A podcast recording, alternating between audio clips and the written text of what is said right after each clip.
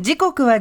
時12分。ジェーンス生活を踊る。今日小笠原さんが伝えてくれる生活情報、こちらです。30代でも日常生活でかかる経験をもとに学ぶ熱中症対策レッスン1とはい。いう、まあ、先週末からですね今週頭にかけて、まあ、ちょっと今日は、まあ、涼しいって言っていいのかどうか、まあ、ちょっとまあ湿度も60%超えてますから、もう30度ですからね何とも言えませんが、うん。まあ、場所によってはですね、まあ、40度に迫るというところ、まああのもありましたけれども、まあ、外に出るのも大変。私も月曜日あの後 N スタのですねね。スタスタ中継で茨城の神栖のビニールハウスに行ったんです。あのやっぱりね自分では大丈夫だと思ってるんですけどオンエアになるとやっぱりもう頭働いてなかったですね。外で。麦わら帽子はかぶってよかったんですけど、途中でねカレーとかねあのポタージュをグラスで飲むっていうシーンがあったんですよ。パプリカのね。パプリカの。宣伝。せあ宣伝のそうなんです。パプリカを攪拌したねあのかぼちゃスープみたいなああいう感じで作ったの。コップ持つが震えちゃってちょっと危なかった。そう。そうなんです、なんていう経験もしましたけれども、ね。落ち着いて今日戻ってこられてよかったんですけれどもうん。実際にはい。働き盛りでもまあ、今回小笠原さんはちょっとかなり特殊な環まあまあまあ境だったそうんですですけどね。ちょっと無理して働いてたっていうのもあるんですけど、まあ、30代のスタッフがですね、まあ、熱中症のような症状にかかって、まあ、これまた熱中症なのかどうかわからないというですねこの症状に関して。で改めてまあ身近な問題にこれどうなんだろうということで今日はですね熱中症対策レッスン1として、まあ、スタッフのケースをまあ専門家にぶつけてみてこれはどういうものだったんだろうかということをですねちょっと検証してみるはい。番組をここでは行おうと思います。で熱中症について教えてくれる専門家は命を守る水分補給熱中症脱水症はこうして防ぐなどの著書がある医師の谷口秀樹さんです。谷口さんあの月曜日にも出ていただいたことがあって、経口補水液をどう使っていったらいいのかということで教えていただきましたが、はい。まずえー谷口先生にですね熱中症とはそもそも何なのかというものを教えていただいています。熱中症とはですねまず暑熱環境つまり暑いとか蒸し暑いえーことが原因で体の中から汗によってですね水分が失われます。その結果脱水状態になるわけですねそしてこの脱水状態が進行するとですね体温コントロールができなくなって異常高体温になるわけですつまり脱水症状と異常抗体温を呈した病態が熱中症ですね。はい、私たち熱中症対策とか解決をいろいろ喋ってきたんですけど、はいそもそもそれは何なのかって言ったらまず脱水が来るんですね。ということなんですね。では、熱中症になった番組スタッフ、30代男性なんですけれども、そのケースを紹介していきます。ある晴天の日曜日、昼食と散歩を兼ねて外出します。外は気温33度の真夏日だったため、熱中症対策に帽子をかぶり、氷がたっぷり入った水筒 200ml を持って25分ほど炎天下の下を歩きました。昼食を食べた後、屋内を中心に街を2時間ほど散策し、再び25分かけて帰宅。しかし、家に帰ってきたところ、体のだるさ、軽い吐き気、頭痛、そして急な眠気が彼を襲ったのです。これね、あの帰ってきたら本当に突然だるくなっちゃってもう玄関で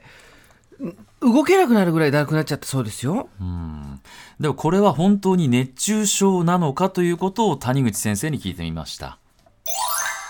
暑さによって生じた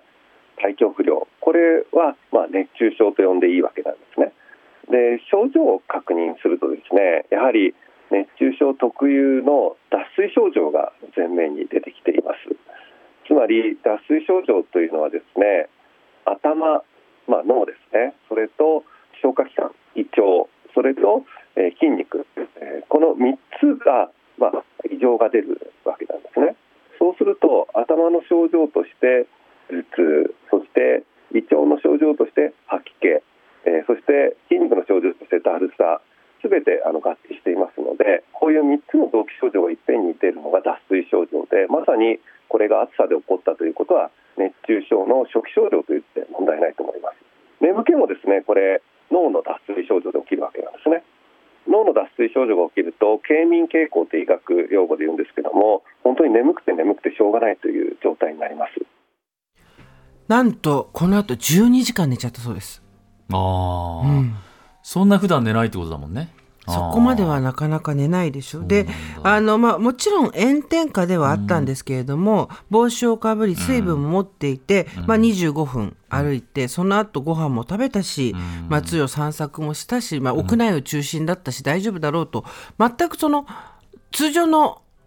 い休日と変わらない行動だったんですが、まあ、ここがポイントで、水がた、水あの、水筒200ミリリットルっていうのに氷がたっぷり入ってたっていうことで、実際の水分としては多分100ミリぐらいだったんじゃないかって本人は言っていて、つまり水分が取れてないんですよねそっか。そっか歩いてる時に。で、そんなに多分歩いてる最中にものすごく喉が渇くっていうところまではいかない時間ですよね、25分って。っていうのもあったんじゃないかなと思いました。な。るほどね。いろんなものがあって頭痛吐き気筋肉の症状としてのだるさ今皆さんどうですか？疲れてるなとかだるいなっていうのはもうこれもうちょっと熱中症を疑ってもいいと初期症状なんだということでね。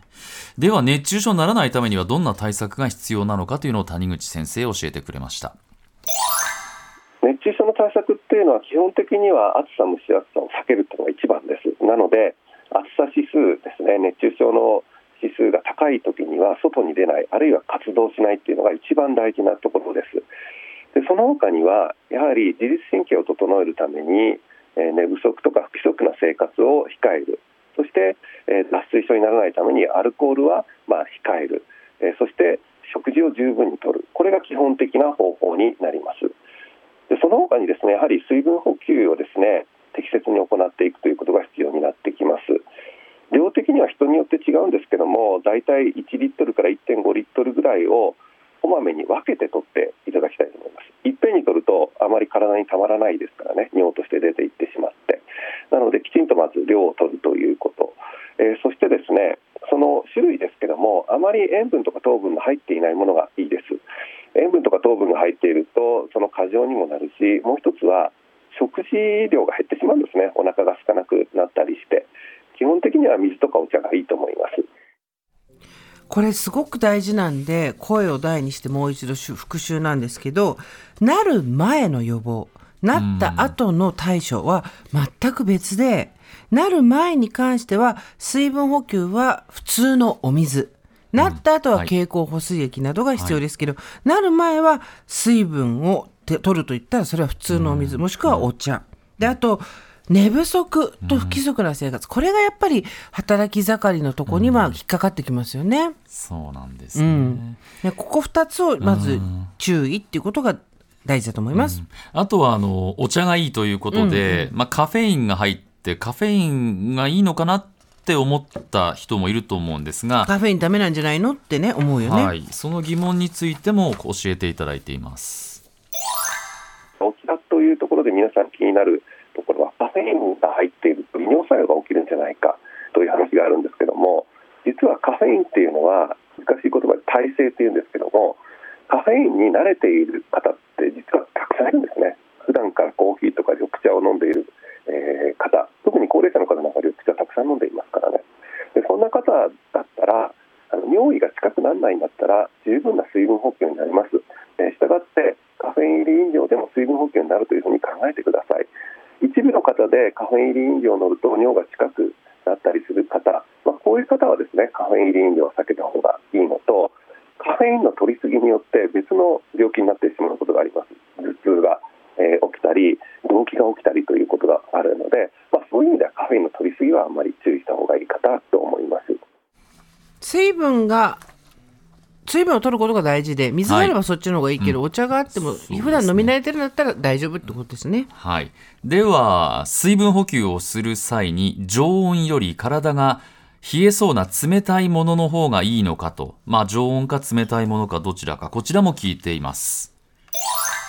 温度なんですけどもよく言われるのは暑い時期に冷たいものを取った方がいいのかっていうけどもそんなことは全く必要ありません。大事なのは温度よりも飲む量です。つまり量をたくさん取ることによって、え体の中の水分を増やしてもらうことはものすごく体温コントロールにメリットがあります。冷たいものを例えば500ミリリットル取ったぐらいで体温を下げることはできませんので、まあ、それだったらばもうゆっくりあの飲みやすい温度のものを十分に、えー、取ってもらうことが体温コントロールにはメリットがあるということを知っておいてください。500ミリだって結構大変よ飲むの、うんうん、だけどそれ以上を常温でもいいから取った方がいいってことだねこれね。体をこう中からこう冷やすっていうことには一番効果あるんじゃないかなと思ったらそうでもないんそれよりも水分の量、ね、量なんですね、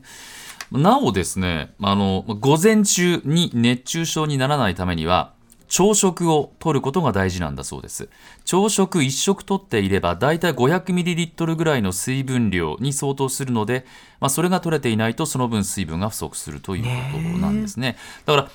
まあ、食パン、まあ、ご飯だとまあ水分あるかなとは思うんです。食パンでも水分摂取になるそうですし、まあ、この時期ならトマトあるいはキュウリといった夏野菜夏野菜。キウイとかまあスイカの果物こういったものも取ると水分あるいはミネラルの補給になるので熱中症対策には十分になるんだということです。うん、では最後、まあ、今回は30代という若い世代のケースでしたが世代ごとの熱中症のケースについて教えていただきました。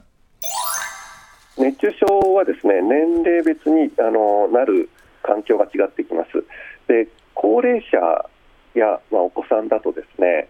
日常的なその環境で熱中症になるんですね。つまり家の中やあるいは買い物行ったりという程度で。でも体力のある世代っていうのは非日常的な状況で熱中症になります。なので非日常的なことをやる。つまり外でいろいろイベント活動をしたりあるいはもう本当にエアコンつけないで熱帯夜で寝るっていうのは非日常ですからそういうような状況では熱中症になります。ここすごいポイントなんですよ。うん、別に炎天下の下で、えっ、ー、と、ライブに2時間行って踊って立っててお酒飲んでたっていう話じゃなくて、いつもと違う気温であれば、いつもと同じ散歩も非日常になるし、いつもと同じ睡眠も室温が高ければ非日常になるっていう、ここですよね。うんまあ、今の暑さはもう非日常であるというふうに考えても、うん、これエアコンつけないで熱帯夜で寝るというのはこれまあ非日常なんだと。ね、この暑さだとね。そうなんですね。まあ、今日がレッスン1として番組スタッフの熱中症の経験から、まあ、谷口先生に対策を教えていただきましたが、これパート2もあります。来週はレッスン2として、谷口先生が言っていた熱帯夜で熱中症になる夜間熱中症というものがあるそうなんですが、これに、えー、番組のスタッフかかりましてですね、えー、対策やかかってしまった後の対処法を紹介しようと思います。